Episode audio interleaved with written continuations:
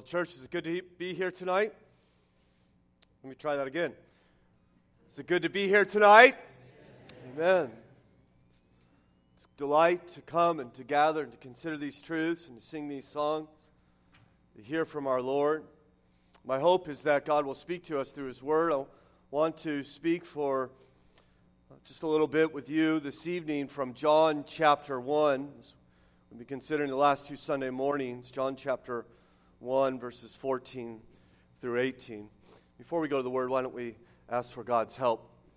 Our Father in heaven, we are thankful for your scripture that reveals to us the truths which we have considered tonight, even being able to hear from you um, as we have heard read for us the very words of God that detail for us how your Son has come. And even now, as we turn to John's gospel, we we pray that you would show us what all this means. Not simply the facts of Christmas, but the meaning behind it. And that we might know you and your plan, and that we might uh, leave this room more, more like our Savior. And so conform us to his image as you speak to us through your word, through your spirit, we pray in Christ's name. Amen.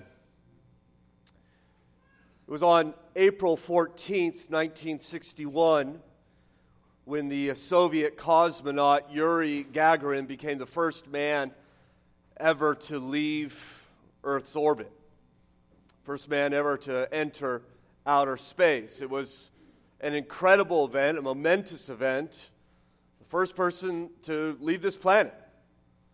And all the world was focused on him, he had the world's attention.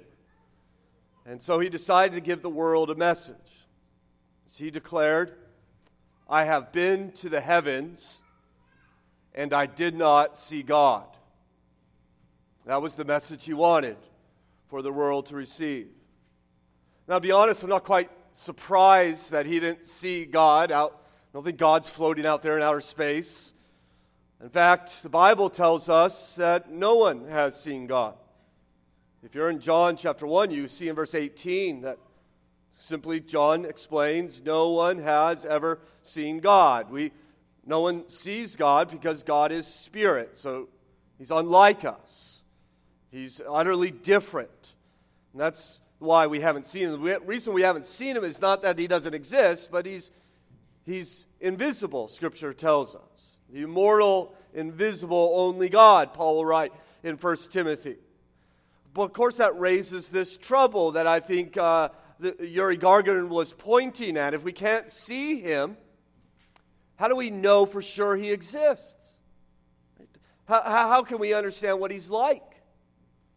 Well, John not only presents the problem that God is unseen, he offers us the solution all in this one verse, in verse 18. No one has ever seen God, the only begotten God, that's referring to Christ, who is at the Father's side or in the Father's bosom, literally he has made him known.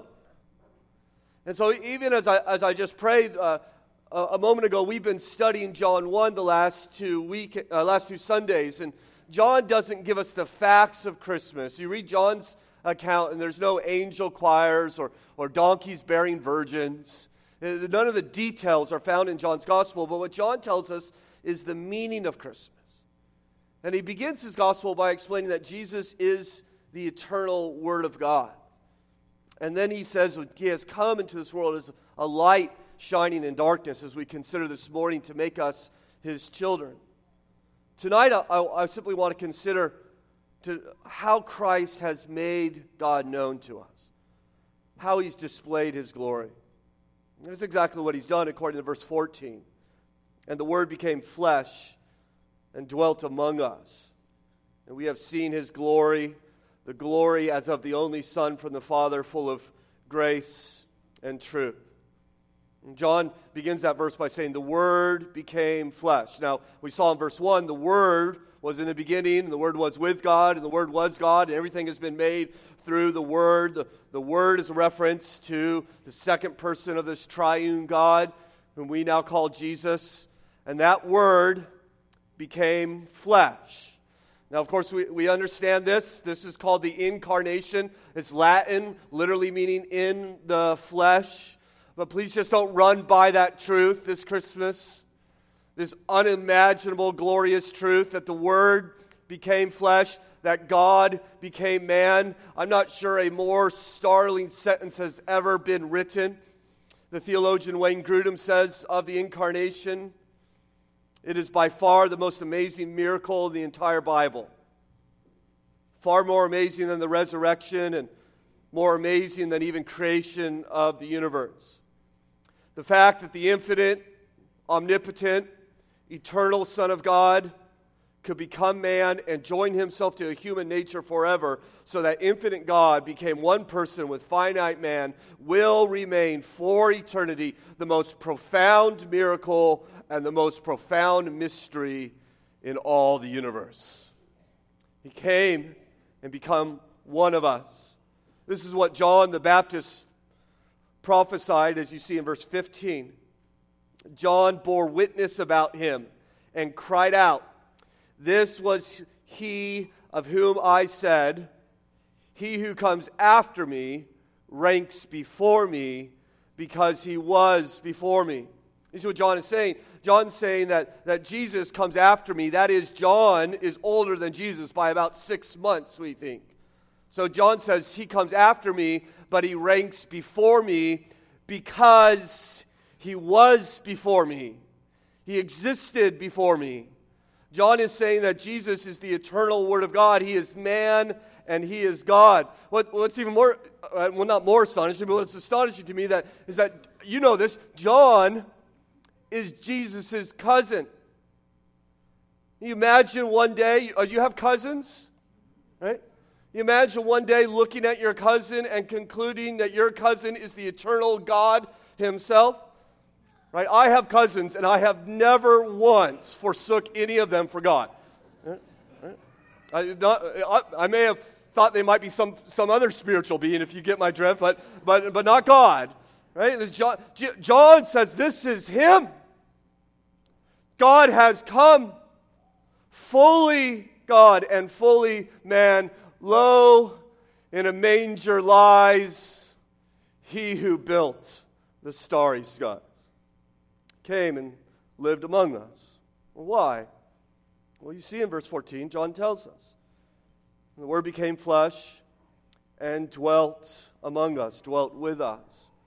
Now, when John says he dwelt, he's using a very interesting word there. He doesn't say he resided with us or lived among us. If you've, if you've been in church for any length of time, you probably have heard this that, that John, when he says he dwelt among us, literally says he's he's pitched his tent among us.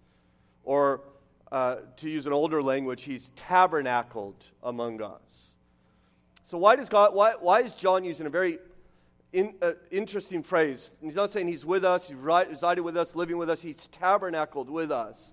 I think there's probably a number of reasons that John's trying to communicate. I think at the very least, what he's saying is that is that Jesus is here only temporary, right? If, if you're a member of Hamilton Baptist Church, you, you by now realize I, I like sleeping in a tent more than most people. In fact, I would suggest I've slept in a tent probably the most everyone here. In fact, I have a number of tents. I have one man tents and two man tents. I have three man tents and four man tents. I have family tents. I have two season tents and four season tents. I have tents with vestibules and tents with attics. I have a tent that you can hang your coffee cup up from the ceiling so you don't spill it as you're trying to move around in your sleeping bag. I, I like sleeping in tents. I like backpacking. I like camping. I like getting outdoors. But you know what else I like? Indoor plumbing. That's good, right? A bed, also like a bed, right? Refrigeration, that's good.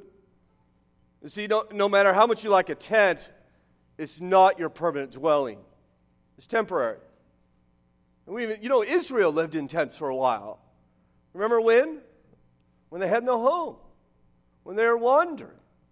But once they got home, they put the tents away. They what? They built houses. And so when John says Christ has come in tab- he pitches tent among us, he's saying that he's here, this is not his home, he's just here temporary.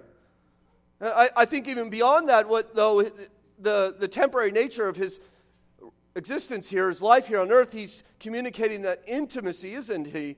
he pitched his tent among them. I think that conveys an interaction and a, and a closeness. If you build a palace, you put up walls, you put up gates and doors. There's formality there, there's distance. But if you pitch a tent in my backyard, chances are you're going to eat at my table. You're going to use my restroom, right? We're, we're, we're going to interact with one another. And I think this is what John's saying that Christ has come and he wants, he wants to, us to know him not from a distance, not from within a palace, not from within a temple, but up close. Perhaps this is why the angel declared, even as read this evening Behold, the virgin shall conceive and bear a son, and they shall call him, his name, what? Emmanuel, which means God with us.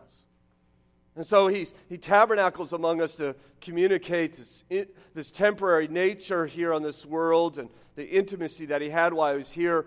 But I think ultimately what John is trying to communicate is the glory that is seen in Jesus Christ. When you think about the tabernacle, you automatically think about the, the old covenant where God says to the people of Israel there at Sinai, Build me a tent, a tabernacle. That's where my dwelling will be. And when they completed it, we read at the end of the book of Exodus the words of Scripture saying, The cloud covered the tent, and the glory of the Lord filled the tabernacle. Well, when John says Jesus tabernacled among us, he says he's done so for a purpose. Look there in verse 14, and the Word became flesh and dwelt among us, and we have seen his glory. He's come to show us his glory, and a, a glory far greater than what Israel saw. The glory they saw was a shadow we see its fullness in Christ, veiled in flesh, the Godhead see. Hail the incarnate deity, pleased as man with men to dwell. Jesus, our Emmanuel. He came, I said, I want to show you the glory of God. What does that look like then? Well, John tells us. If you read on in verse 14, it's all here. He says, We've seen his glory glory as of the only Son from the Father, full of grace and truth. So he comes from the Father. He says, I want to show you, I want to show you what God's like. I want to reveal you, to you the majesty of God, and, and that majesty is seen in that God is true and that God is gracious. And so when Christ walked upon this earth, in fact, in John 18, he declared, For this purpose I was born, and for this purpose I have come into the world. That's the language of Christmas, isn't it? I came into the world. Why, Jesus? To bear witness to the truth. So when he warns of judgment, that's truth. When he declares God's love, that's truth. When he described the new birth, he's giving us truth. When he told us to love our enemies, that's truth. When he explained that God rejoices in repentance, that's truth. When he announced that he is the resurrection and life, that whoever believes in him shall not perish, that's truth. Right? And when he confronts us, when he explains to you and me that you are a sinner, you are in rebellion to God, you do not keep God's standard, that's truth. He brings truth. But he brings more than truth, he brings grace. Amen? See, doesn't just come and say, You're a sinner and go home. He says, You're a sinner, but I want you to know God loves you. I come bringing grace. And so he came and walked on this world and he offered compassion to the poor and love for the lonely, shed tears for the mourning, gave his affection to prostitutes and his companionship to, tax collectors and his mercy to a traitor dying on the cross. And I'm telling you, that's all grace.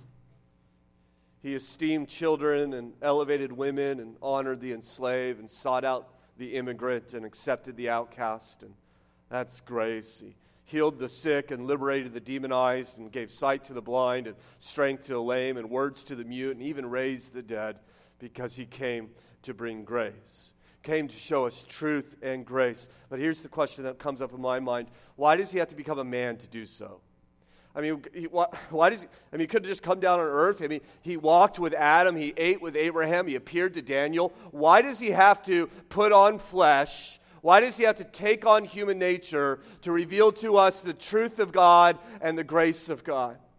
Well, the only answer is that, that the greatest display of both the truth of God and the grace of God is not seen in his life, but in his death. Right? As he, he, he, put, he became flesh. Understand, Christmas is not simply so that he would become alive, he's been alive forever. He became flesh so that he could die for you and for us. And it's in the cross of Christ that God is both true to himself and gracious to us. As Jesus died, God is being true to his standard, to his righteousness. He is punishing sin. He is paying sin debt, pouring out wrath on Jesus. He's not going to sweep it under a rug and forget that it's there. He's true to his nature. And yet, at the same time, as Jesus died, God is being gracious to us because Jesus is bearing our punishment. And so it's in the crucified Word made flesh that we see the greatest picture of God's grace and truth. And He came to show us that. He wants, he wants to make it known, as we see in verse 14, but He wants to do more than show it to us, doesn't He? He wants us to receive it. That's what John explains in verse 16. This will be our last verse to consider this evening. It says, And from his fullness we have all received grace upon grace. You see, for Jesus, not enough to stock your head with information. He, he, he came that you might experience and receive and be changed forever by the grace of God. In fact, you notice in verse 16, the grace receives the emphasis. The truth has, has, has kind of faded away now. And John says, okay, I just want to drill down on grace. I want you to receive this grace. I mean, he could treat us according to truth. We could receive truth in that way. He could come to us as a judge, as he will one day right? And, and he, he would come and, and sentence us to, to his judgment, rightly so. But the Word became flesh to be gracious to us, to give us grace. Even John says, grace upon grace. You ever stand at the seashore? I grew up on, on the beach out in California, and we would go out. Even when I was a teenager and started going to church, our youth group would go out at night and we build a big bonfire and we just stand there on the seashore and talk. And just wave comes in. You ever stand on the seashore and watch the waves come in? You know, things about waves is they don't, they don't stop. They just keep coming. And just because one wave comes, that doesn't mean there's one less wave out there. Right? And, and, and eventually we're just going to run out of waves. It's wave upon wave. That's what I think about when John writes here in verse 16 that we have received grace upon grace, upon grace, upon grace, upon grace. It's inexhaustible. Martin Luther once wrote some 500 years ago just as the sun is not darkened by the whole world enjoying its light and could indeed light up 10 worlds, just as a 100,000 lights might be lit from one light and not detract from it, just as a learned man is able to make a thousand others learned. And the more he gives, the more he has. So is Christ our Lord, an infinite source of all grace, so that if the whole world would draw enough grace from it to make the world all angels, yet it would not lose a drop. The fountain always runs over full of grace. Full of grace. That's what John says from his fullness. He just runs over with grace. Jesus Christ is a never ending source of grace. He who is full of grace continues to give grace. And this Christmas, I think we would do well to rejoice and, and remember and delight and hope in the grace in which we have received from our Lord. That we would do well to remember these waves of grace that have come upon us in the past, that God has called you, Christian, and that God has put His Spirit in you, and that God has removed your guilt and cast away your sin and cleansed your conscience and remembers your transgressions no more. That you were once His enemy are now His friend. That you were once in bondage have now been set free. That you were once a lawbreaker have been declared innocent that you were once an orphan have been made a child of God. that we would remember the grace that we have received from our Lord, and not just look in the past and see the grace in which we have received, but that we would rejoice in the grace in which is coming upon us even now. You know, God has promised to be with you. To never leave you or forsake you. He has said, I'm going to strengthen you. He has told you that no matter what befalls you, I'm going to work all things together for your good. He says, I'm going to guide your paths. He says, I'm going to give you nothing you cannot handle. I'll give you no temptation in which you cannot withstand. I will put my hope in your heart. I will put my peace in my, your heart. I will put my joy in your heart. I will invite you to become part of my people. I will give you my word and I will welcome you into my presence. That we can rejoice in the waves of grace that are falling upon us, even this very moment, as we remember the waves of grace that hit us in the past, and of course, place our hope in the grace that will come. One day, Christian, you will be glorified. One day, your body will be raised from the dead. You will see Jesus like he is, and you will be made like him when you see him, and you will receive eternal life. One day, God will send away all pain and mourning, all weeping and sin, all trouble and trial, all disease, all death. One day, you as a child of God will inherit this world. And it will be a world of beauty and majesty and wonder, and we shall live upon it with the redeemed and the angels and the triune God Himself. From His fullness, we have received grace upon grace upon grace upon grace. Have you received it? You can receive no better Christmas gift than to receive the blood bought grace of God.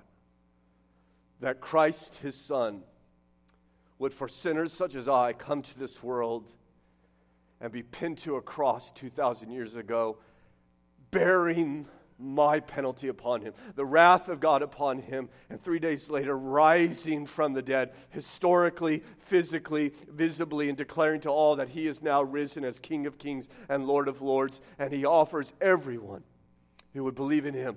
Not those who would be good, not those who would be righteous, not those whose good deeds would outweigh their bad deeds. That's just the rubbish of this world. It's not true. Christ has offered us grace if you will receive him through faith as your Savior and Lord. My prayer is that you would do so even now. Our Father in heaven, we are thankful today for the Lord Jesus Christ. We who claim Christ as our own have received unending grace upon us and unimaginable cost to Jesus. Let us not forget this Christmas season. Let us not fail to rejoice this Christmas season. Let us not neglect to cast our hearts upon a hope of a sure future to come, all because of grace. In fact, we celebrate grace, Father, as we consider the Lord's Supper before us.